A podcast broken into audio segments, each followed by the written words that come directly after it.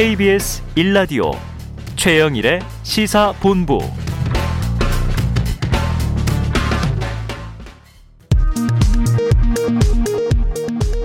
정보센터 뉴스입니다. 청와대는 북한이 단절됐던 남북통신 연락선을 55일 만에 복원한 것과 관련 공식 입장을 내지 않은 채 신중하게 상황을 예의주시했습니다. 조 바이든 미국 행정부는 남북한이 중단됐던 통신 연락선을 복원한 것과 관련해 남북 협력에 대한 강력한 지지 의사를 표명했습니다. 3호 인터넷 전문은행 토스뱅크가 내일 공식 출범하고 여신과 수신 상품 판매를 시작합니다. 이수만 SM 엔터테인먼트 총괄 프로듀서가 조세 회피처인 홍콩의 페이퍼 컴퍼니를 운영했다는 의혹이 있다고 인터넷 독립언론 뉴스타파가 보도했습니다. 그러나 SM 측은 이 총괄 프로듀서의 부친 재산으로 적법한 절차를 거쳐 설립된 것이라고 의혹을 전면 부인하면서 법적 대응에 나서겠다고 밝혔습니다. 글로벌 신드롬을 일으킨 넷플릭스 한국 오리지널 시리즈 오징어 게임의 배우 이정재, 박해수, 정호연, 위하준이 미국 인기 토크쇼 지미 펠런쇼에 출연합니다. 지금까지 정보센터 뉴스 정한나였습니다.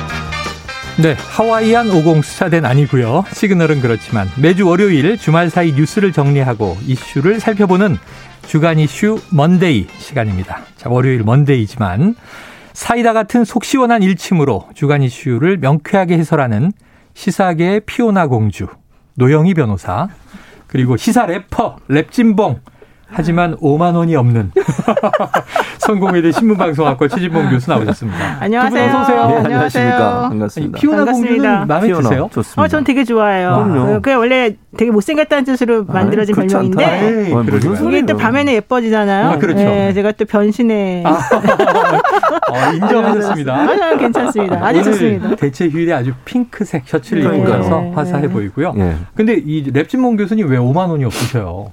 저분은 천 원도 없을 거예요, 뭐지? 아마. 뭐왜 모르겠어요. 아니 어디서? 나왔지 그게? 아 그때 노영희 변호사 얘기했나요? 아, 음, 그때 나한테 5만 원 꺼주네, 안 꺼주네. 아, 그래가지고. 그랬군요. 야, 그런 기억이 슬픈 났습니다. 거래 아, 관계 그런 거를. 잊어버렸단 말이에요. 그 중요한 거를. 지난주에 와서 한. 않아서. 자, 연휴에 잠시 두 분 간의 이제 사적인 거래 얘기도 네. 나눠봤습니다만 자, 너무 많은 뉴스가 주말에 음. 쏟아지고 있어서 두 분의 시사 만담 또 적확한 논평 기대할 수밖에 없습니다. 자, 시작해 보죠. 자, 먼저 이제 민주당 경선 이제 9분 응선 넘었다. 음. 아까 김준일 대표는 99.99 응선 넘었다. 이변이 일어날 음. 가능성 없다. 이런 얘기 했거든요. 그런데 한번 이 마지막 변수가 대장동 의혹과 관련된 것일 것 같아요. 이런 분석들이 있습니다. 한번 음성을 듣고 와서 이야기 나눠보죠. 대장동 논란에도 민주당 이재명 후보는 연승 행진을 이어갔습니다. 대장동 사태가 에, 저의 청렴함과 또 우리 국민을 위한 정치를 에, 증명해주고 있다고 생각하기 때문에 에, 오히려 득표율이 좀 올라가지 않았을까. 적폐가 기득권 세력과 특권 동맹을 맺어 대장동에서 돈 잔치를 벌였습니다. 걱정하신다면 이번에 결단해 주시기 바랍니다. 대장동 개발 전반을 설계한 것으로 지목된 유동규 전 성남도시개발공사 기획본부장이 어제 검찰에 구속됐습니다. 700억은 오히려 저희가 김만배 씨와 대화하면서 뭐 줄 수 있냐 농담처럼 얘기하고 실제로 뭐 약속도 한 적도 없고 받은 적도 없습니다. 우선은 뭐 언론 보도를 통해서도 이미 아시겠지만 이재명 지사는 이제 측근이 아니다라고 얘기하고 있고요. 제가 이제 어 이후에 알아본 바로도 측근이라고 불릴 수 있는 존재는 아니다. 네, 지금 듣고 오셨는데 여러 가지 이야기가 섞여 있습니다. 먼저 뭐 민주당 경선 결과부터 두 분께 여쭤볼게요.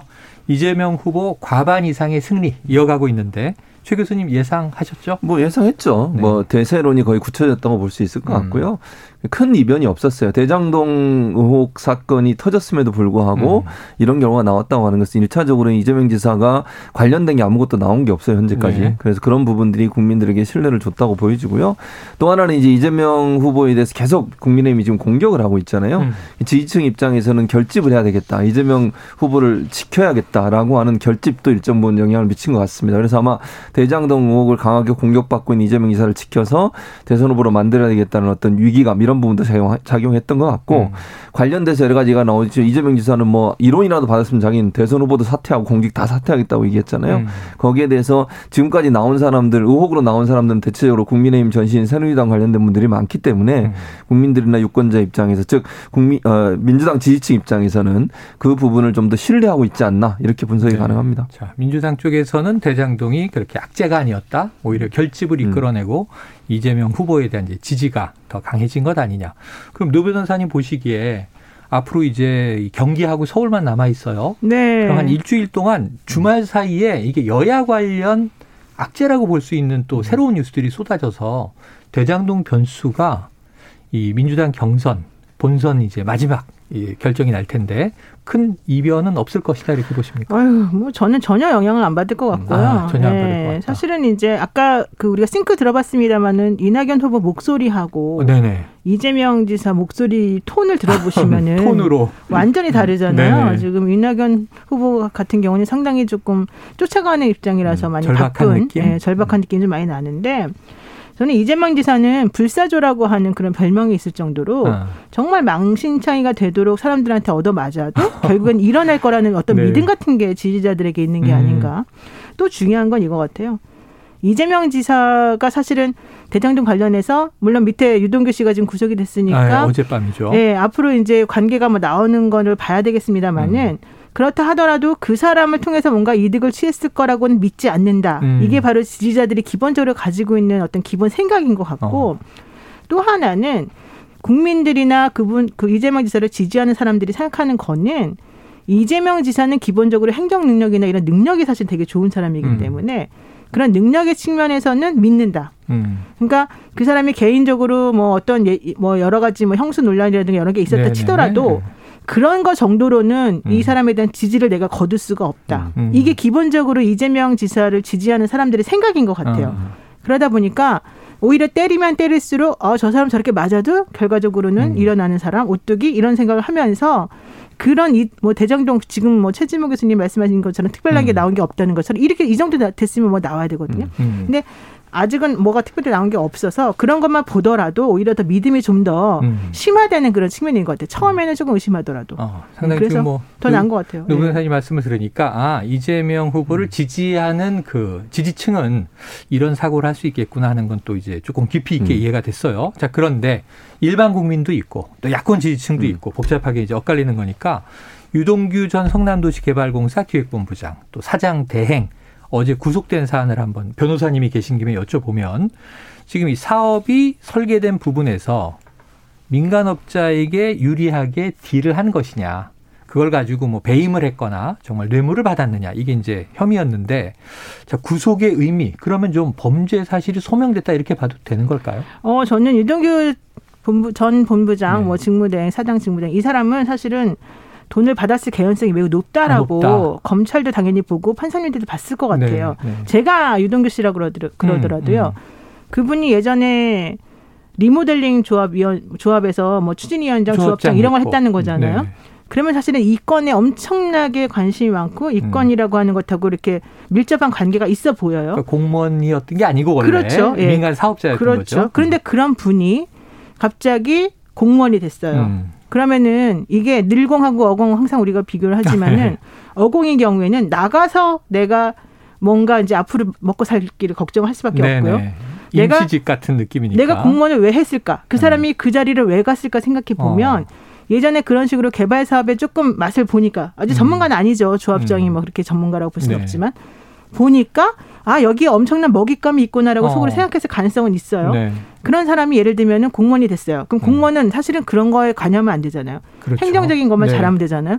근데 그 사람이 평생 공무원으로 썩을 사람도 아니고 공무원으로 계속 있을 사람도 아니고 썩다는 건 잘못된 표현입니다. 음. 어쨌든 그분 입장에서 보자면 내가 이 공무원을 해가지고 얻는 이익이 뭘까 생각해 보면 네. 나 때문에 저 사람 저렇게 수천억, 팔천억 이익을 얻는데 나는 콩고물 하나도 없나? 이렇게 생각했을 가능성이 있지 않겠습니까? 음. 상식적으로. 네. 그런 사람이라고 한다면 내부적으로 어떤 의사결정이 있는지 모르겠지만 어쨌든 간에 무슨 뭔가 좀, 좀 뒤로 좀 뭔가 방법을 찾아서 음. 좀 뭔가 좀 취하고 싶었던 마음이 있을 거라고 보여져요. 음. 저는 솔직히 말해서. 욕심이 있었을 것이다. 그럼요. 그렇게 된다면 그게 서- 이재명 지사 쪽으로 올라갔을 가능성보다는 음. 내 선에서 이렇게 끝내고 나도 앞으로 이런 식으로 공공개발 해본 경험을 살려서 음. 다시 앞으로 이런 사업을 사업을. 계속해서 음. 계속해서 돈을 벌고 싶다라는 쪽으로 가지. 착복이네, 착복. 그, 아니, 그러니까 착복이라기보다도 사람이 다 누구나 그래요. 저 네. 같아도 그럴 것 같아요. 음. 근데 이제 그게 정말로 이렇게 공정하게 하는 그런 공무원으로서의 어떤 이상을 가진 사람으로 음. 이, 이 아니라 이제 어쩌다가 이런 식으로 이제 끼어 들어가지고 한 사람이라면 누구나 그런 마음을 가질 수밖에 없는 게 사람의 심리란 음. 말이에요. 제가 네. 심리학과 아, 나왔으니까 그렇죠. 말씀드리잖아요. 심리학을 전공하신 변호사예요. 예, 예. 그래서 그랬을 가능성이 있어 보인다. 아. 그런데 아직은 뭐 안 나왔으니까 자. 말하지 못하지만. 그래요. 예, 노 그렇죠. 변호사님의 이제 심리 분석과 네. 추정, 음. 개인적인 음. 추정까지 네, 이건 들어봤는데. 추정이죠, 당연히. 예. 자, 그런데 지금 또 그 이야기를 약간 뒷받침할 수 있는 게 음. 오늘 제가 이 노컷 뉴스 보고 좀 놀랐는데요. 과거에 우리 트라이애슬런 선수 하나 사망했을 때 음. 그뭐 학대 정황 나오고 할 때 팀 닥터가 음. 닥터 자격증이 네, 없었더라. 그, 그런 문제가 그 있었죠. 지역에서 그냥 음. 유지 행세하다가 느닷없이 들어와서 무슨 이제 지역 대표팀에 음. 팀 닥터로 막 말도 안 되는 횡포를 부렸던 거예요. 근데 이거 보니까 유동규 전 본부장이 한 설계 사무소에서 전문가인 양 해서 음. 리모델링 전문가, 그다음에 뭐 조합장, 이 시설관리공단에 들어갔다가 도시개발공사까지 이 자리까지 지금 막 올라왔는데 설계사무소에서는 운전기사로 2개월 정도 일한 경력이 전부다. 게다가 그분은 대학 때 전공이 성악이에요. 네. 아, 정말요? 네. 음악이 네, 전공이에요? 네, 대학, 네. 대학에서 전공이 성악이에요. 네. 그것도. 제가 처음 들었네요. 음, 음. 그럼 경력을 엄청나게 부풀렸다는 얘기인데 그리고 거기 거, 네. 그 사무, 설계 사무소에 가서 부탁도 했대요. 음. 어. 내가 운전기사 한 게 아니라 어. 정식으로 일반 직원처럼 근무했다라고 좀 해달라. 해달라. 음, 음. 아, 여러 가지 또 이제 이 경력 포장이 있었을 텐데 음.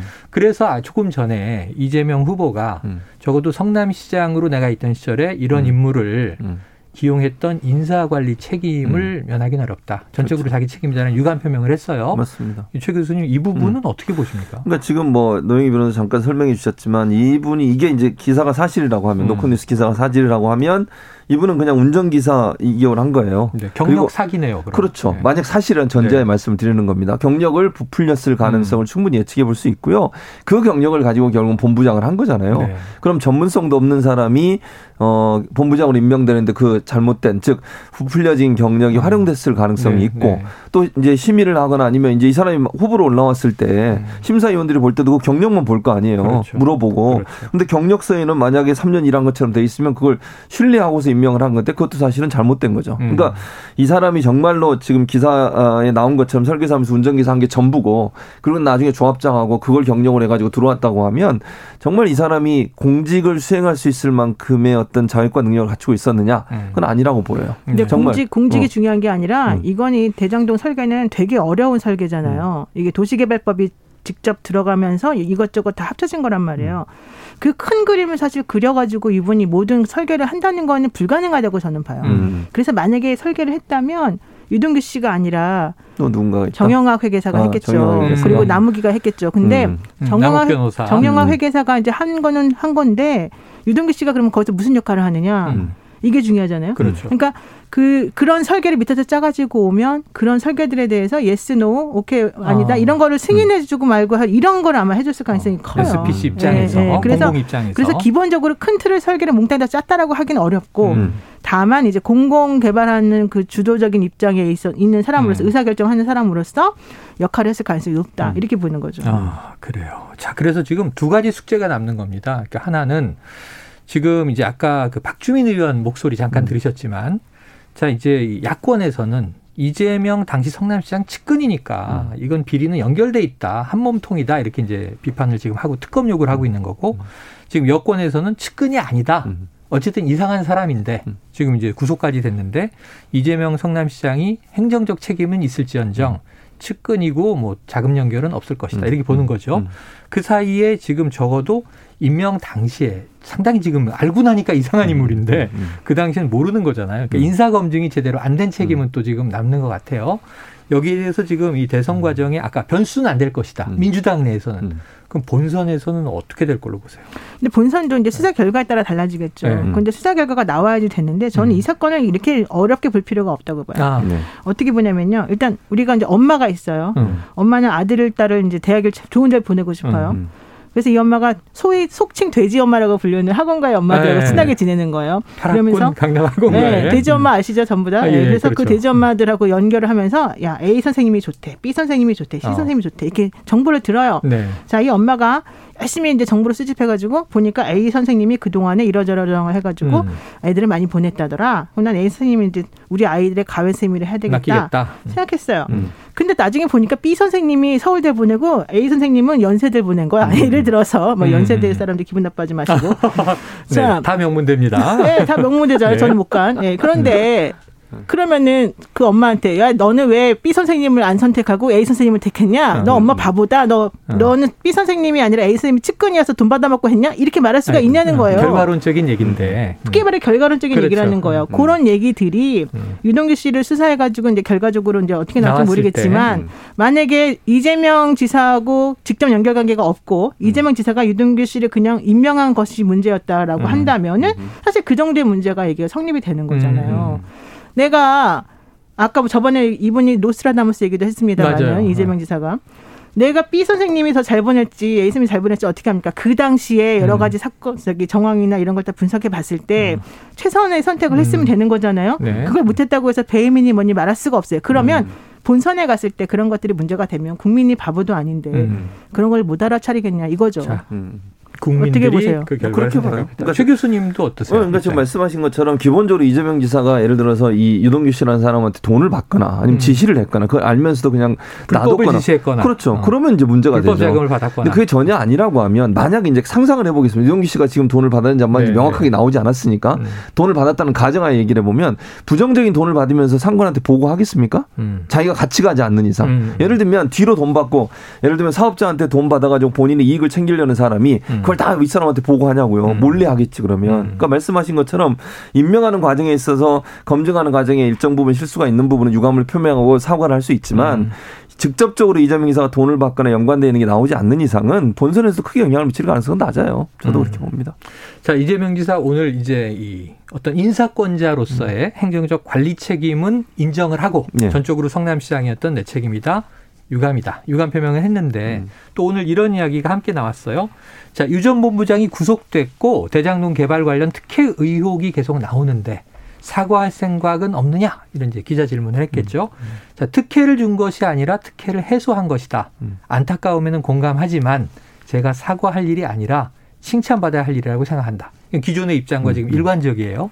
그러니까 인사관리의 책임은 유감이지만 대장동 개발 사업 전반적인 부분에 있어서 성남시장으로서는 성과를 낸 것이다라고 이제 얘기를 한 거예요. 근데 지금 국민의힘 쪽에서는 음. 오히려 민간 사업자에게 너무 많은 배당을 몰아주는 설계를 한 거 아니냐라는 비판이에요. 음. 어떻게 보세요?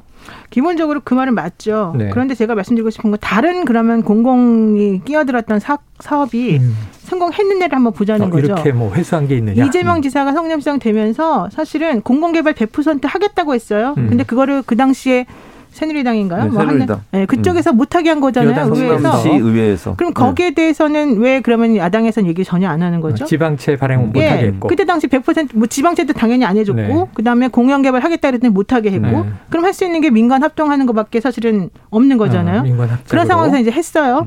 그래가지고 엄청난 이익이 날 걸 중간에 예상을 하고 한 번 더 올렸어요 돈을 음. 또 확, 확보할 수 있는 금액을 그리고 항상 그 마지막으로 만약에 손해가 나더라도 그 책임 모두 니네가 떠나라라고까지 해놨어요. 네네. 음. 그러면 그거는 그 당시 최선이었다는 거죠. 그 당시로서는 그럼요. 그런데 정말로 그 이후에 너무 많은 수익이 올랐다는 걸 가지고서 계속해서 그걸 뭐라고 하면 정말 누가 공공개발을 하겠습니까? 책임지고 음. 네. 아무도 못하죠. 게다가 성남시 판교 신도시 음. 아직도 이 개발 사업이 완료가 안 됐다는 거예요. 음. 그래서 거기는 오히려 지금 현재 예상 원래 개발 이익을 2,600으로 잡았다가 2,700가량의 비용이 음. 더 들어가서 음. 마이너스라는 거예요. 네. 마이너스. 음. 또 그거 말고 또 성남 위례 공동주택 같은 경우도 문제가 네네. 커지고. 그러니까 이런 식으로 다른 공영 개발이나 관 그 관이 끼어 있던 공영 개발 관련해서 어느 정도 수익이 났는지를 한번 비교해 보시라는 거예요. 음. 물론 사람들이 그렇게 얘기하겠죠. 부동산 특 폭등 때문에 얻어진 이득 같은 게 거기는 없었기 때문일 것이다. 네. 그럼 바로 그게 포인트예요. 음. 부동산 폭등이라고 하는 아무도 예상할 수 없었던 것을 가지고서 이재명 지사한테 뭐라고 하는 거는 결과론을 가지고서 뭐라 뭐라 하는 거라니까요. 미리 그거는 예상할 수 없었다. 있을 수가 없는 얘기고 네. 너무 파렴치한 행동이다라는 거죠. 음. 자, 그래요. 그런데 이제 저희 오늘 마지막 코너에는 음, 음. 이준석 국민의당 대표가. 나와서 인터뷰를 할 텐데 국민의힘 대표가. 예. 아마 이 유동규 보- 본부장 이 구속과 관련해서 맹공이 나올 그러겠죠. 것으로 이제 생각이 네, 돼요. 네. 그것도 야당 입장은 그때 들어보기로 하고. 음. 자, 다음 이슈가 지금 이제 이 이재명 후보의 라이벌은 음. 만약에 아까 구분응선 넘어갔다고 보면 지금 야권 본선 주자는 누구냐잖아요. 음, 음. 토론회가 한참 남았습니다. 어떻게 될지 모르지만 지금 윤석열 후보가 그동안 한동안은 부동의 야권 네. 1위였는데 음. 어, 손바닥에, 어, 손바닥에 인구망자가 나왔어요.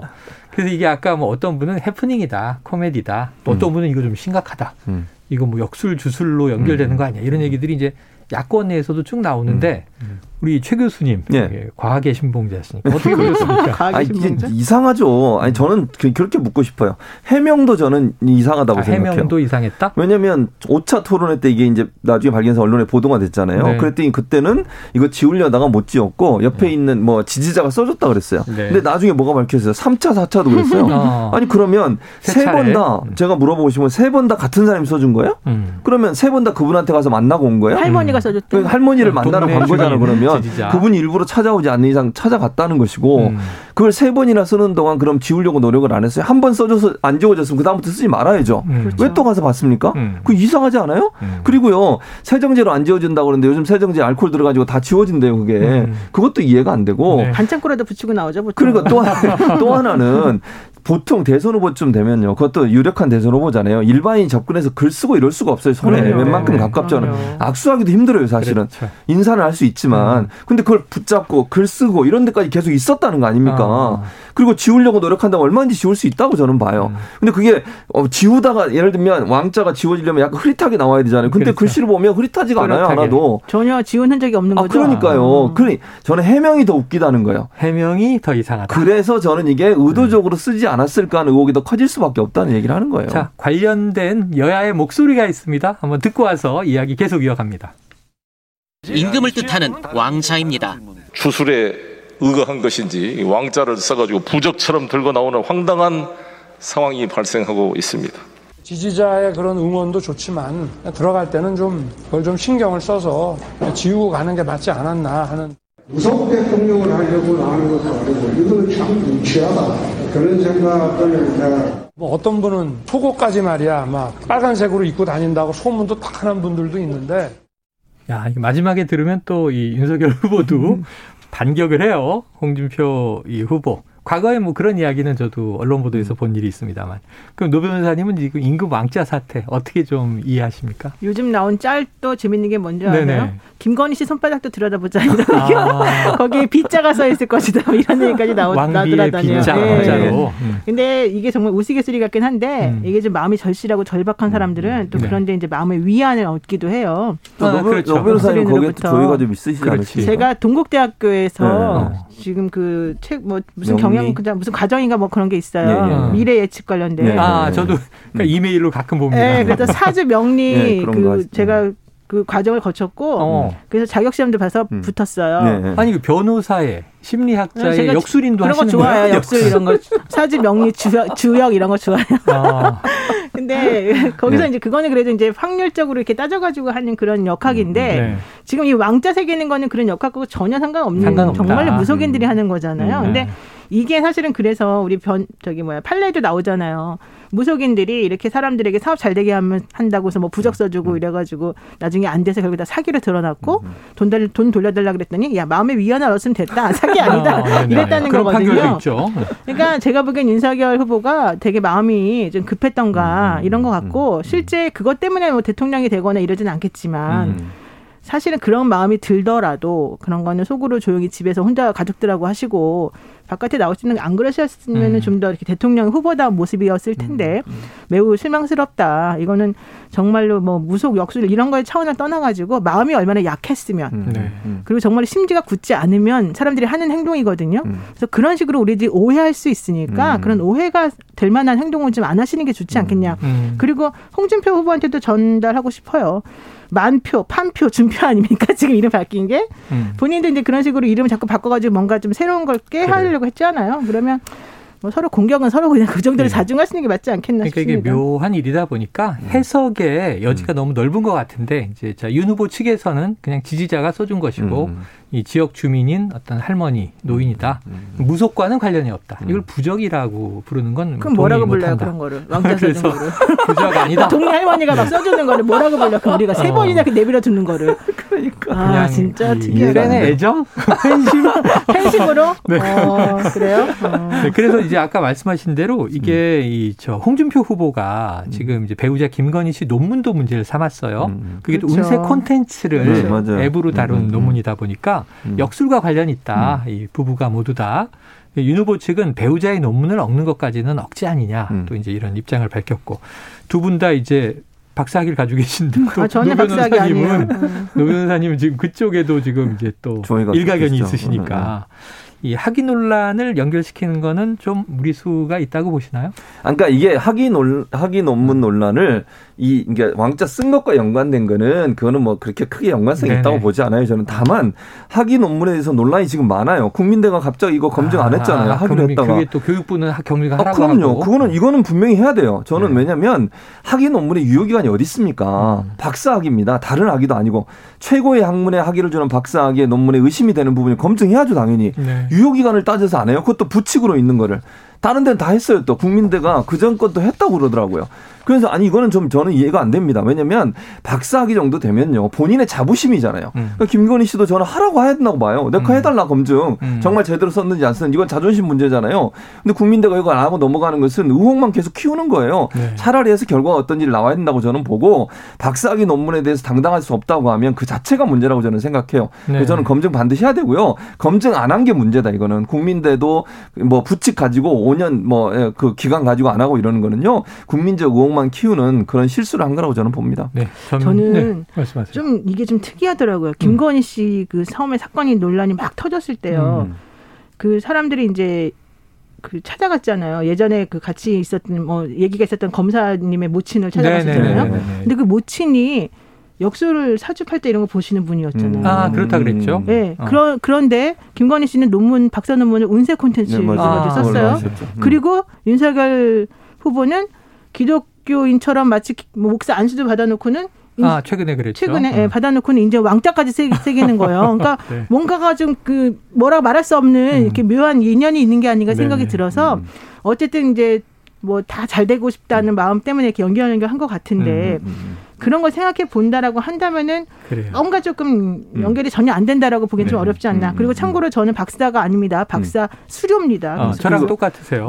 박사 과정 이수자. 어, 또 이제 노 의원은 했던 네. 말의 의미는 전달되는데 혹시나 네, 또 오해를 네. 생각 목사 안수가 아니라 음, 목사님들이 안수 기도를 한 아, 거죠. 안수 기도. 네, 그렇게 그렇습니다. 정리해야 네, 돼요. 목사- 안수 받은 목사님한테 되시는 그렇죠. 거니까. 목사가 되는 안수 기도 어, 받았다. 안수 기도를 예, 받았죠. 정정하겠습니다. 자, 어쨌든 뭐, 어, 참 이게 여러 가지 국민들이 어, 판단하실 문제다 이렇게 여지를 남기고 어, 시간은 짧게 남았는데 자 목소리 하나 듣고 여기에 대한 두 분의 입장을 한번 들어보려고 해요. 들려주시죠.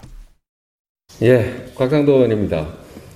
제가 어, 지금까지 국회의원으로 활동하면서 여러 가지 드렸던 말씀들은 다 믿어주셨습니다만 이번 사안과 관련해서는 어떤 말씀을 드려도 오해만 더 크게 불러일으킬 뿐 불신이 거두어지지 않아서 국회의원으로 더 활동하기 어려워 의원직을 사퇴하고자 합니다. 대장동 개발 사업의 몸통이 누구이고 7천억 원이 누구에게 귀속되었는지도 곧 밝혀질 것입니다. 네, 자, 아들의 퇴직금 50억 논란이 이어지다가 곽상도 의원 탈당했었고요. 그리고 결국 이제 들으신 대로 의원직 사퇴까지 선언했습니다. 근데 이제 사과는 없는 사퇴다. 또 이제 여당은 이제 비판 이어가고 있고 사퇴로 끝나는 게 아니다. 수사 대상이다. 왜냐하면 이게 아들 보고 줬겠느냐, 음. 50억. 아버지에게 뇌물 아니냐라는 혐의, 의혹 음. 제기를 하고 있고요. 근데 지금 보면 박영수 전 특검의 또 인척이 뭐 100억 받았다. 이런 얘기가 계속 터지니까 어떻게 흘러갈지 모르는데 곽상도 의원 사퇴 이걸로 좀 국민의힘 게이트 이렇게 이야기되는 것들은 어, 정리가 될까요? 아니, 정리 안 되죠. 정리 안 된다. 사퇴한다고 정리될 문제가 아니에요. 네. 수사를 해야 되고요. 지금 피의자로 아마 적시가 된 걸로 알고 수사 있거든요. 대상이 돼 있죠. 그렇죠. 음. 그러면 이거는 뭐 예를 들어서 정말로 뇌물성으로 돈 50억을 줬다 그러면 그, 그 아들 보고 주겠습니까? 만약 음. 줬다고 하면 네네. 그건 아직 모르니까요. 5년 9개월. 당연히 권력을 갖고 있는 사람, 영향력을 행사할 사람을 음. 보고 주는 거죠. 네. 그래서 이게 사실이라고 하면 곽상동 의원은 수사를 받아야 되고 사과도 이게 사과가 아니에요. 저는 사퇴하면서 오히려 저는 더 국민들에게 뭐 화나게 만든 내용이라고 생각 해요. 음. 오해라고 얘기하고 불신 오해가 불신을 키웠다. 그리고 본인은 지금 인정 안 하는 거잖아요. 음. 결국은 국민적으로 봤을 때 어느 누가 44억이나 되는 돈을 네. 뭐그 산재 보상 어제 지난주 우리가 얘기 나눴잖아요. 그래서 산재로 해서 돈을 줍니까? 있을 수 없는 일이고요. 국민적 어떤 상식의 기준에 맞지 않는 내용들을 본인은 계속 우기고 있는 상황이기 때문에 제가 볼 때는 이 문제 여기서 끝나지 않고요. 국민의힘을 탈당했다 하더라도 전 국민의힘 의원이에요. 그리고 음. 이 문제는 이미 본인의 의원직을 하면서 있었던 일이기 때문에 음. 제가 볼 때는 이 문제는 계속 갈 거다. 앞으로 여당은 야당을 공격하면서 곽상도는 이 사례를 계속 언급할 거라고 보기 네. 때문에 여기서 끝나지 않을 거라고 저는 생각합니다. 그래서 곽상도 의원은 역으로 사과는 없었지만 음. 강하게 특검 주장을 했어요. 노 변호사님이 특검으로 가야 할 일이다. 어떻게 보십니까? 결과적으로는 대선 때까지는 이 문제의 결과가 나오지 않길 바란다. 음. 저는 그렇게 해석이 돼요. 아. 계속 특검을 주장하는 걸 보면. 아, 특검 주장은? 네, 왜냐하면 지금 현재 지금 10월이잖아요. 음. 특검 합의하는 것도 어렵지만 합의하고 나도 지금 할 게 되게 많잖아요. 음. 그러면 결과적으로는 대선 전까지는 결과가 안 나와요. 네. 대선 전까지 결과가 안 나오면 누구에게 유리할 것인가? 아. 그건 주장하는 자에게 있지 않겠느냐. 음, 이렇게 생각하는 거. 저는 곽상도 의원이 뇌물 받았는지 안 받았는지 몰라요. 음, 알수 없죠. 네, 몰라요. 음, 그래요. 알겠습니다. 특검을 요구한다는 것은 대선 전의 결과가 오히려 나오질 않길 바라는 것이다. 음. 근데 지금 이제 야당은 특검을 기피하는 쪽이 범인이다. 이렇게 주장하고 있어요. 그건 잠시 후 사부에서 이준석 대표에게 듣도록 하고. 자, 오늘 야, 대체 휴일인데도 노영희 변호사님, 최지모 교수님과 주간 이슈 먼데이 아주 탈탈 털었습니다. 오늘 말씀 고맙습니다. 감사합니다. 고맙습니다. 최영일의 시사본부는 여러분과 함께합니다. 짧은 문자 50원, 긴 문자 100원이 드는 9730. 라디오 어플 콩과 유튜브는 무료로 참여하실 수 있습니다.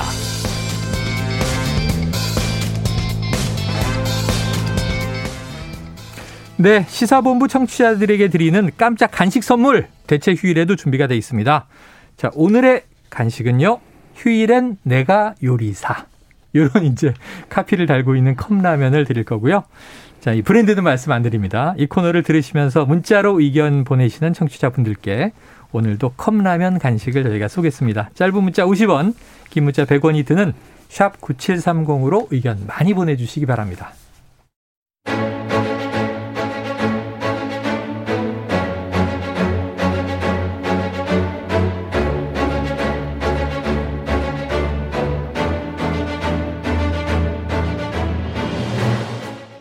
네, 매일 이슈의 중심 인물을 만나는 2부 첫 코너 10분 인터뷰가 있는데요. 자, 오늘은 특별히 특집입니다. 이제 개천절 대체 휴일이기도 하고 25분 인터뷰로 늘려서 잡았습니다. 이분이 직접 스튜디오에 오셨기 때문인데요. 바로 국민의힘 이준석 대표 나와 계십니다. 어서 오세요. 예, 안녕하십니까. 오늘 킥보드 타고 오셨어요? 아, 닙니다 오늘 전기차 끌고 왔습니다. 전, 아, 요즘에 전기차가 나왔군요. 예, 예. 그때 얘기하셨던. 네, 맞습니다. 좋아요? 어, 좀 더 멀리 갔으면 좋겠는데 아직 아, 항속거리가 좀 약합니다. 아, 아직은 예. 점점 진화되리라고 보고. 예. 자, 오늘 인터뷰를 준비하면서 저희 제작진과 저도 어제 이, 이 대표님의 인스타그램 예. SNS를 봤는데 예. 삼겹살 불판 사진이 딱 올라와 있고 예. 글은 이래요. 체력 보강이 필요합니다. 다음 한 주 특검을 위한 투쟁을 지속해야 합니다. 예. 야 어제 좀 체력 보강하신 거예요? 예, 언제나 우리 국민들 뭐 이렇게 힘이 나고 싶을 때는 음. 고기 좀 아, 먹고 그렇죠. 싶으면은 그러면 가장 먼저 손이 가는 게 삼겹살 아니겠습니까? 그렇죠. 뭐 저도 그래서 삼겹살 좀 이렇게 먹었습니다. 아, 예. 그럼 이제 다음 주 특검 투쟁을 위해서 예, 그렇습니다. 체력 보강이 되신 상태로. 아니, 어떤 분들이 전 단식 투쟁하라 그래서 도저히 그건 못하겠고. 예. 그게 왜냐하면 단식이라든지 저희가 삭발 네. 아니면 이제 농성 이런 거는 네네. 사실 어, 투쟁의 의미는 강하긴 하지만은 음. 좀 젊은 세대의 대표가 된 뒤로부터 약간 절연해야 될 문화가 아닌가 좀 그런 아니, 생각이 들어가지고 또 청년 정치를 예. 표상하는 새 정치의 기수가 되셨으니까 네. 우리 황교안 전 대표가 지난해 총선 때 삭발했는데 효과 없었잖아요. 네, 예. 그 홍준표 후보가 사퇴, 삭발, 단식만은 네. 선거 때 피해야 할 것이다. 예, 예. 거기 동의가 되더라고요. 그러니까 저는 그게 사실 과거 이제 민주화운동이라 이럴 때 우리 정치 지도자들이 네. 몇번 성공한 적이 있어가지고 그게 우리나라에서 하나의 수단화되어 있는데 그 뒤로는 사실도 그런데 뭐 성공이란 표현이 적절할지 모르겠지만은 음. 뜻을 관철시키는데 좋은 도구로 사용된 적은 거의 없습니다. 그렇습니다. 네. 자 오늘 이렇게 자리하셨으니까. 네. 앞부분에서는 뭐 여러 가지 네. 반론들이 많았는데 뭐 궁금한 게 많습니다. 대장동 의혹 네. 주말에도 뉴스가 쏟아졌습니다. 예. 자 지금 이준석 대표께서는 이 민주당의 이재명 후보 예. 1번 플레이어다 이렇게 예. 이 지칭을 하셨는데 1번 플레이어 어떤 뜻입니까? 제가 1번 플레이어라고 하니까 이제 사실 언론인들이 굉장히 고민인 것 같아요. 네. 이게 그 오징어 게임이라는 방송의 1번 플레이어라는 의미인데 아. 이 의미를 너무 자세히 설명하면 내용을 아 스포가 되는 스포하는 그런 상황이 되지 않을까. 네, 할아버지인데. 그런데 1번 플레이어라고 제가 한 거는요. 정확하게 음. 이재명 지사의 본인의 발언에 근거합니다. 아. 본인이 설계자라고 했던 네네. 그 발언에 근거한 것이라 가지고 저는 이재명 지사가 사실 지금 여러 음. 가지 음. 방법으로 꼬리 자르기 시도하고 있다 음. 이렇게 규정하겠습니다. 특히 의혹의 핵심이 되고 있는 유동규 씨 어, 구속도 네네. 됐죠. 어제 구속됐죠. 이분과의 관계를 갈수록 좀 별거 아닌 것처럼 묘사하려고. 측근 아니다 이렇게 노력하시는데 있어요? 저희가 경기 관광공사 정도 되면은 음. 경기도 산하의 어쨌든 그 기관지 중에서 손가락 안에 드는 그런 위치인데 네. 그 위치에 사장으로 가신 분을 본인의 측근이 아니다라고 하면은 음. 이재명 지사가 평소에 알려진 것과 다르게 굉장히 공평무사한 인사를 하시나 봐요. 음. 예, 전혀 관계가 없는 분을 그렇게 했다는 거는 심지어 경기도 의회에서 이분에 대해 가지고 이제 인사 검증을 할 거 아닙니까? 음. 청문회 비슷하게 그런 거 했을 때 어, 그런 여러 가지 질문했을 때 관광에 대한 전문 지식이 좀 부족하다는 판단이 나왔다고 해요. 네네. 예를 들어 진행자께서도 그 이 관광을 다루는 분이다 보니까 음. 관광하면 우리나라에서 관광 관련해서 공기업 하시는 분이 따이공이라는 말을 모르면 되겠습니까? 아, 그렇죠. 네, 소위 말하는 중국에서 네. 와서 이제 대리 물품 구매해 가시는 그렇죠, 분들, 그렇죠. 대량으로 이제 대리 물품 구해 가시는 분들 따이공 이런 따이꺼우라고 이제 보통 이야기하는데 음. 이런 용어도 잘 이해하지 못하셨다고 뭐 한다면 중국 관련해서 류커, 산커 용어들이 많이 나왔죠. 아, 그러니까 그럼 네. 관광 쪽에는 전문성이 좀 적은 분 아닌가. 음. 그럼에도 불구하고 임명했다면은 음. 친밀하지 않고서는 이해가 되겠느냐. 어. 예. 이런 겁니다. 예. 관광에 대한 전문성은 떨어짐에도 불구하고 임명이 됐다면 친분이 있다. 오늘 이제 한시가 되기 조금 전에 예. 저희가 첫 코너 진행할 때 예. 이재명 후보의 입장이 나오긴 했어요. 예. 성남시장 시절에 이제 인사 관리에 대한 책임은 본인에게 있고 그것은 명백하다. 그 유감을 표명했는데 하지만 이제 여전히 측근은 아니다. 제가 사과는 이, 없는 상황이에요. 그 이재명 지사께 약간 팁을 드리자면요. 네. 이런 대형 어쨌든 의혹 사건이 있어가지고는 음. 그 예전에 그 송철호 시장이었던가요? 그 눈이 내, 눈이 내리고 난 다음에 쓰는 것이 좋다. 네. 네 눈이 내리고 좀 쌓여가지고 아, 눈이 내릴 때 쓰는 것이 아니다. 네, 내리고 나서 조금 그 쌓이면은 쓰는 게 좋다. 아. 지금 이재명 지사가 눈 송이 하나라도 보이면 겨 쓸어내려고 지금 안간 안간힘을 쓰이고 있거든요. 아. 근데 지금 오늘 당장 그 단독으로 검색해도 기사가 한 10개 이상 쏟아졌는데 네. 유동규 씨의 어떤 대한 내용은 계속 나올 것이고 음. 이재명 지사와의 관계를 좀 의심할 수 있는 그런 대목도 여러 개 나올 겁니다. 네. 예전에 박근혜 대통령이 탄핵을 됐을 때 국정농단 때 네. 처음에 연설문 의혹 나왔을 때 음. 그때 바로 이제 화들짝 놀라가지고 대국민 사과를 먼저 하고 시작했어요. 맞아요, 맞아요. 그러다 보니까 많은 의혹이 이제 사실로 규명되고 언론의 보도에 좀 더 힘이 실리는 거거든요. 음. 오늘 이재명 지사의 어, 사실상 관리 책임을 인정하는 듯한 관리 책임 정도로 이제 자신의 네, 책임을 네. 국한하려고 음. 하는 모습도 많은 국민들에게는 음. 왜 저렇게 다급하고 성급해 보이지? 라는 인상을 줄 아, 수가 있습니다. 그래요. 그래서 눈이 내리면은 쓸어 담아라.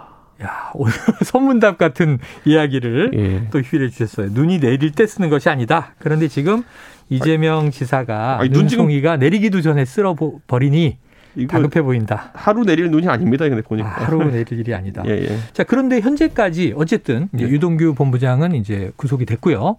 그 다음에 이제 이 측근은 아니다. 이런 음. 이런 이야기가 이제 여권에서 나오고 있고, 네.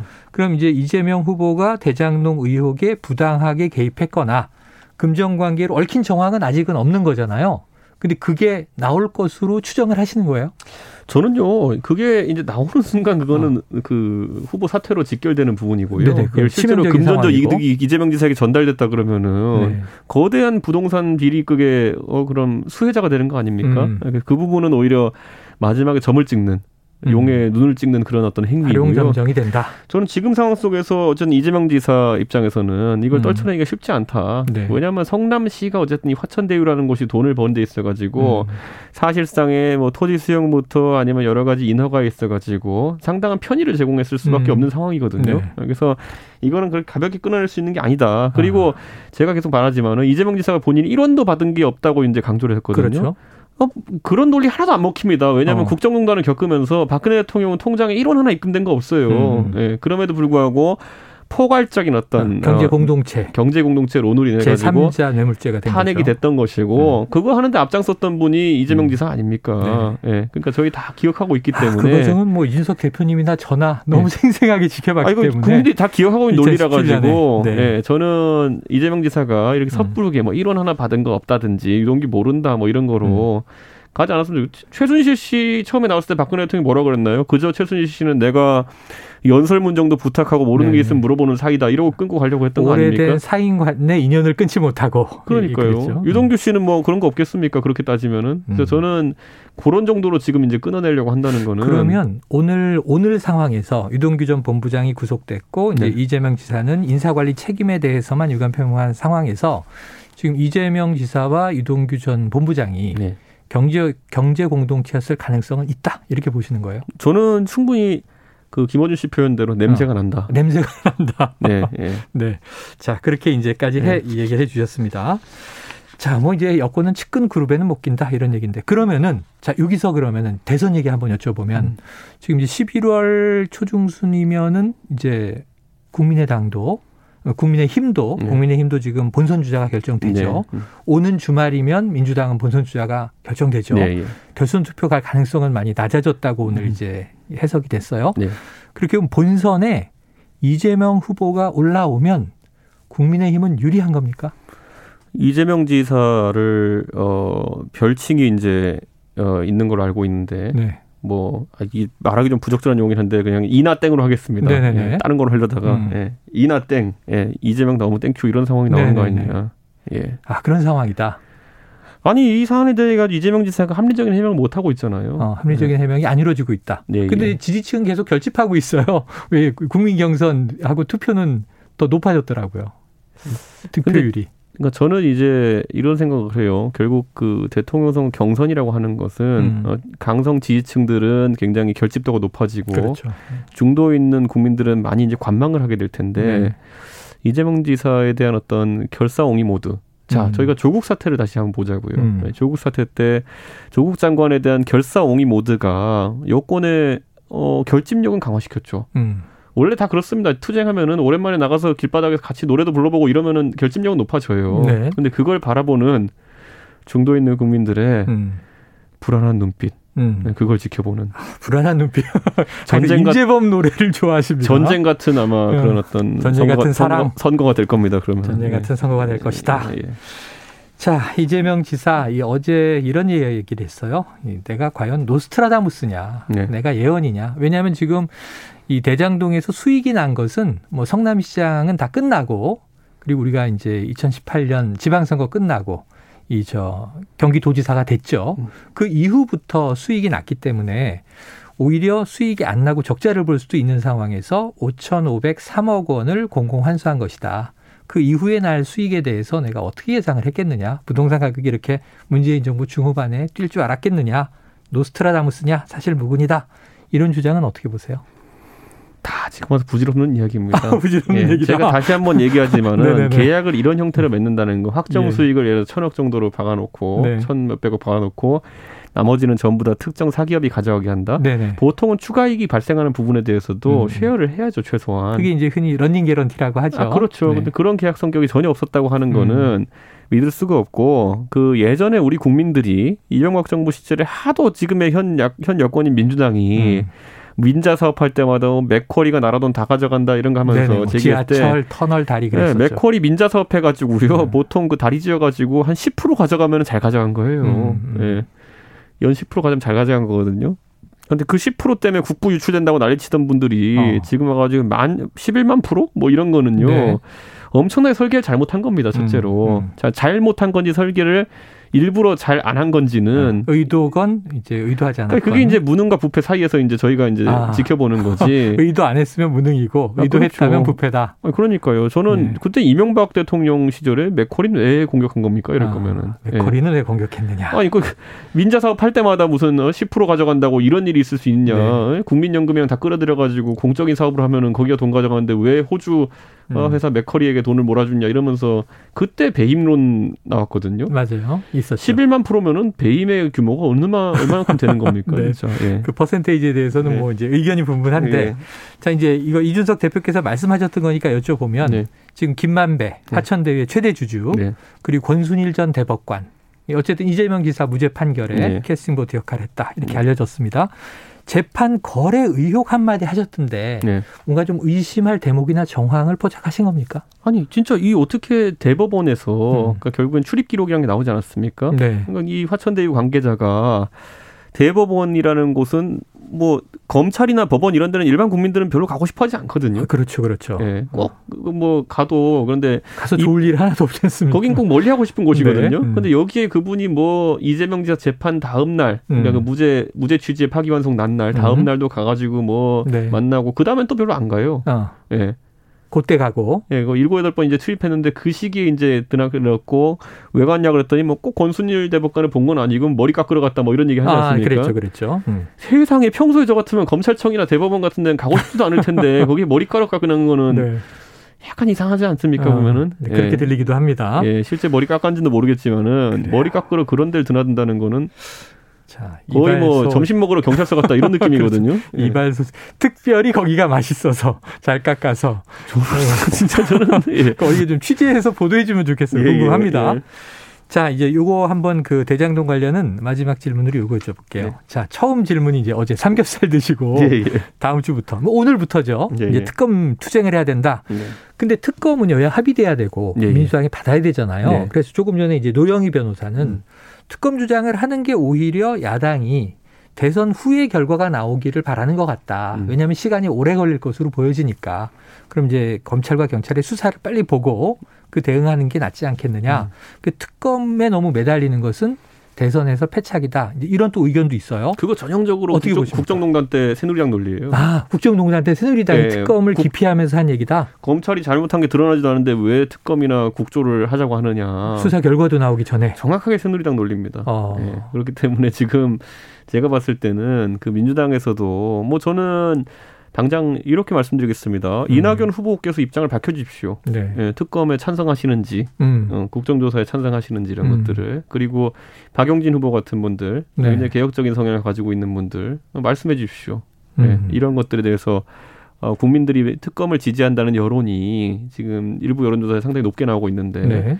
이런 민의를 받아가지고 특검 제안을 받아들일 것인지 음. 왜냐하면 이게 어, 새누리당 때도요. 박근혜 대통령 특검 진행하는 거, 음. 그 새누리당 내 일부 인사도 동의해가지고 진행된 겁니다. 네. 예. 그리고 뭐 탄핵도 물론 그렇지만요. 지금 이 이재명 후보에 대한 의혹 또는 대장동 게이트에 대해 가지고 특검을 진행할 의사가 네. 저는 민주당 내 의원들 중에도 있다 이렇게 봅니다. 어. 그래서 그분들 빨리 의사를 밝혀주십시오. 그때 이상민 어, 위원 어, 의원님께서 방송 인터뷰에서 이상민 네. 의원님이 굉장히 뭐 솔직한 말씀을 해주셨어요. 결국 특검 아니고 이게 결론나기 쉽지 않다는 음. 취지로. 그런데 이상민 의원님 같은 경우는 뭐 특정 후보를 지지하고 이런 분이 아니지 않습니까? 지금 선관위원장으로 계시기 네. 때문에 그래서 그렇죠. 아주 공정하게 말씀하셨다 음. 이렇게 보고 찍어서 제가 이제 여쭙겠습니다. 이낙연 음. 후보, 박영진 후보, 네. 예, 입장을 밝혀주십시오. 네. 야 오늘 이제 추미애 후보, 추미애 후보한테 별로 기대 안 해요 제가. 예. 그러니까 이제 이재명 후보와 추미애 후보에겐 기대하지 않고 별로 기대 안 하니까 거기 자, 제가 좀 기대하는 분들. 예. 자, 이낙연 후보와 박영진 후보에게 지금 저 이준석 음, 국민의힘 네. 당대표께서 네. 자, 특검에 대한 입장을 밝혀달라 이렇게 네. 요청을 하셨습니다. 자, 뭐 오늘 내일 입장이 나올지는 네. 좀 지켜보기를 하고요. 자, 시간이 뭐 많이 남진 않았습니다만 음. 지금 이제 민주당에 대한 특히 네. 이제 지금 1위를 달리고 결선 투표 없이 본선 주자가 될 것으로 예견이 되는 이재명 후보 관련 대장동 개발 의혹 이제 쭉 얘기를 했으니까 한번 이제 국민의힘 내부로 돌아와 보죠. 네. 지금 이제 조만간 여덟 명의 후보가 네명으로 추려지는 거죠. 예, 예, 일주일 후에. 예. 일주일 후도 아니고 오는 금요일 8일에 8일이죠. 결정되는 거죠. 6, 7일 투표하고 8일이 네. 예. 자, 그런데 지금 이제 계속 1, 2위는 예. 윤석열 후보와 홍준표 후보가 이제 엎치락뒤치락하는 여론조사도 나오고 네. 좀 흥미로워지고 있어요. 네. 독주보다는. 근데 이번 주 주말 거치면서 윤석열 후보 손바닥에 왕자가 네. 임금 왕자가 논란인데 네. 요건 어떻게 보고 계세요? 당대표로서. 저는 기본적으로요. 이게 캠프라는 게 위기 관리력을 음. 키워야 되거든요. 네. 사실 이 윤석열 캠프 쪽에서 이 건에 대해서 해명한 것들 대변이 음. 참 많더라고요. 대변인 분들이 한 아. 사람마다 다른 얘기 하시는 거 보면서 네, 조금은 아직 팀 빌딩이 안 된 거 아니냐 아. 그런 생각을 하고 있고 네. 저는 뭐 이런 논란이라는 거는 저희가 음. 이 소위 어 이런 어떤 토독 신앙이나 아니면 이런 거에 대해서도 음. 아니면 미신 이런 거에 대해서도 좀 괴를 구분을 해야 될 것 같아요. 음. 예를 들어 저희가 어떤 국가의 중대사를 결정하고 날짜를 결정하는데 예를 음. 들어서 어떤 이런 비과학적인 걸 판단을 해가지고 네네. 이렇게 믿었다 그러면은 야 이거 지도자로서 굉장히 심각하다 이런 네. 얘기를 할 수 있어요. 그런데 예를 들어 지금 나온 이 왕자라고 한다든지 이런 거는 음. 저도 이제 뭐 유튜브인가 어디서 이게 의미하는 바가 뭔지를 네. 어, 우연히 접하게 됐는데 음. 이런 언변이나 이런 거 있어서 약간 자신감이 없을 때 음. 그럴 때 그걸 좀 힘을 스스로 얻기 위해서 한다는 거 이런 걸 하는데 음. 저는 이런 거라면 조금 더 다르게 설명할 수 있지 않았나. 네, 네. 예를 들어 뭐 아, 제가 진짜 평소만큼 실력 발휘가 안 되는 것 같아가지고 아. 주변에 지원받고 이렇게 했는데 아 이거 국민들이 불편하게 생각하시면은 음. 이거 앞으로 절대 이런 일 안 하겠습니다. 아. 예, 제가 정말 어, 정치 초심자로서 어, 실수한 것 같습니다. 이러고 그냥 넘어가면 되는 거거든요. 네, 네. 진짜 뭐 저는 뭐야 뭐 이건 비닐 주머니 정도 되는 거지만은 음. 예 이거는 캠프 측에서 조금 어 대응을 미숙하게 했다. 어, 예. 중요한 얘기를 해주신 것 같아요. 왜냐하면 왕자가 있었다 없었다보다 예. 그것을 네. 어떻게 이제 해명하고 설명하느냐에서 저는 좀 깔끔했으면 좋았을 저는 텐데. 이런 겁니다. 우리 우리나라에 가 보면은 예를 들어 음. 뭐 집에 복조리 걸어놓은 분 본더러 네, 왜 십자가 걸려 있죠. 뭐. 왜 십자가가 아니라 복조리 걸어놨냐 그러면은 네. 아 이거 뭐 뭐라 하겠습니까 그거는 네. 내가 나는 이걸로 인해서 가정에 복이 오게 된다. 그 이거는 걸어놓는다고 다른 사람 다치는 거 없지 않느냐. 그렇죠. 음. 뭐 사실 그 괴가 다른 거거든요. 음. 다만 예를 들어 어떤 선택을 하는 데 있어 가지고 날짜가 왜 오늘이냐. 음. 오늘이 뭐 누구한테 물어봤더니 길일이라 길일이다. 그런다. 이런 게 음. 만약에 개입되게 되면 좀 다른 거거든요. 네. 근데 예를 들어 그냥 단순히 내가 좀 어, 뭐, 위축된 지점이 있어서 뭐 그냥 네. 나에게 힘을 주겠다 이거는 다른 거기 때문에 충분히 다르게 네. 해명할 수 있었어요. 그런데 같은 당 내에서 네. 자당내 이제 홍준표 의원에게도 네. 사실 네. 윤 후보가 또 역공을 했어요. 네. 빨간 속옷 입는다던데 그건 괜찮은 거냐 이런 얘기도 나왔고 저... 홍준표 후보와 유승민 후보는 이게 좀 주술에 의존하는 거 문제다 하고 비판했는데 당내 갈등은 어떻게 보세요? 저는 그러니까 이렇게 생각해요. 그러니까 음. 유석열 후보 같은 경우에도 본인이 이제 법률가로서 네. 예? 법과 원칙에 따라서 이야기했던 사람이기 때문에 뭐 어떤 주술이 예를 들어 그분의 검찰총장으로 생적이나 이런 거에 음. 개입다고 저는 전혀 생각하지 않습니다. 네. 아, 그렇기 때문에 그렇게 지적하는 후보들도 저는 좀 과하다 과하다는 생각하고 음. 다만 윤석열 후보 측에서도 이게 뭐 후보 본인의 의사인지 아니면 뭐 공보단을 대응하다 나간 건지 음. 모르겠지만은 빨간 내복이니 무슨 뭐 홍준표 후보가 음. 개명을 하는데 뭐, 네, 네, 네. 뭐 성명 철학자에게 뭐 이름을 네. 들었다는 이런 것들이 음. 이렇게 반격하는 것도 웃긴 겁니다. 네. 그래서 저는 뭐 하루 이틀 이렇게 아웅다웅할 수는 있겠지만은 음. 음 각자 좀 어, 좀 이제 소관기를 가지고 다시 한번 정책과 비전으로 국민들에게 다가갈 수 있는 경선을 하시라라고 네. 제가 어, 강하게 권하겠습니다. 예. 지금 당내 갈등에도 당 대표로서 마음고생한 과정들이 또 있으시니까. 아, 진짜 웃긴, 제가 너무 웃겨가지고 이거 보면서. 예. 예. 근데 좀 경준이 때 예. 굉장히 속썩으셨던 데 비하면 예. 지금 이제 선관위 체제로 네. 토론도 시작됐고 네. 절차적으로 가고 있잖아요. 네. 좀 마음은 홀가분해지셨어요? 홀가분 이전에 근데 이제 사실 흥행이 좀 더 돼야 된다는 생각이 아, 흥행이 있습니다. 더 돼야 된다. 예, 예. 그러니까 형식 면이나 이런 거에서 음. 좀더 흥행이 돼야 되는데 우리 후보들 중에 정치를 이제 처음 시작한 분도 있고 그래요. 아직 이런 게 좀 익숙하지 않은 분도 있다 보니까 음. 좀 평소만큼의 실력 발휘들을 또 못하는 분들도 있는 것 같아가지고 네네. 빨리 이게 거듭돼 가면서 각자 음. 실력 발휘 좀 했으면 좋겠습니다. 그래서 이제 유승민 후보가 이제 윤석열 후보가 앞서가다 보니까 네. 계속 좀 실언이 네. 특히 또 언론에 더 부각되잖아요. 네. 편집되기도 하고 제가 전체를 쭉 보면 정책 토론이 대부분인데 네. 민주당 경선 토론 때도 그랬고 언론이 발췌해내는 건 주로 실언들이나 마찰이다 보니까 윤석열 후보가 1인 1실언 이런 비판을 받는데 이런 건 좀 어떻게 보세요? 이런 게 있거든요. 음. 그 어릴 때 음. 저는 놀이터에서 흙 만지고 이렇게 해가지고 어, 어릴 때 면역력이 좋을 때 자잘한 세균에 대한 면역이 생기는 게 중요하다 이렇게 보거든요. 그렇습니다. 그렇습니다. 예, 어릴 때 항균 환경에서 크면 나중에 가서 큰 병 치료합니다. 아, 그렇죠. 그러니까 저는 지금 우리 경선 단계에서도 우리 후보들이 이런 음. 것들을 양분으로 삼아 있으면 다행인데 아. 이게 자칫 잘못하면 후보를 위축시키는 식으로 캠프가 갈 수도 있어요. 그렇죠. 가서 말하지 마라 뭐 이런 식으로. 그렇죠. 절대 그러면 안 됩니다. 예전에 음. 황교안 대표께서도 당 대표 처음 하실 때 음. 말실수 조금 한다고 하니까 주변에 사람들이 둘러싸고 백브리핑 못 하게 하고 이렇게 음. 트레이닝 받을 기회를 다 네. 없애버렸더니만은 나중에 총선 앞두고 이제 또 그런 모습을 보이기도 하셨거든요. 아. 저는 지금 후보들은 열심히 트레이닝 하시라. 네. 어차피 본선 가면은 우리 당의 최고의 전문가들이 붙어가지고 다 도와줄 것이다. 자, 네. 면역을 키워야 될 때다. 네. 야 시간이 다 됐습니다. 네. 묻고 싶은 게 너무 많은데 그러니까 한 5x로 한번 해주세요. 네. 아까 이나땡이라고 하셨으니까 네. 내일이 대선이면 국민의힘 정권 교체 합니까? 아, 이재명 지사 보고 힘이 생기고 있습니다. 아, 힘이 생기고 있다. 예, 어, 자신감을 표해 주셨어요. 예. 자, 오늘 말씀 여기까지 듣죠. 지금까지 국민의힘 이준석 대표와 이야기 나눴습니다. 고맙습니다. 네, 감사합니다. 자, 오늘 휴일엔 내가 요리사 컵라면 받으실 분들입니다. 8549님, 6125님, 6327님, 8169님, 3771님, 3150님. 자, 당첨자는요, 최영일의 시사본부 홈페이지에도 올려놓겠습니다. 여러분, 오늘 즐거운 대체휴일 보내시고요. 또 대체휴일이지만 노동하는 분들도 계십니다. 일하시는 분들 기운 내시길 바라면서 오늘 이 개천절 대체휴일에 준비한 최영일의 시사본부 준비한 소식 여기까지고요. 저는 내일 평일 화요일 오후 12시 20분에 다시 찾아뵙겠습니다. 힘내시는 하루 되십시오.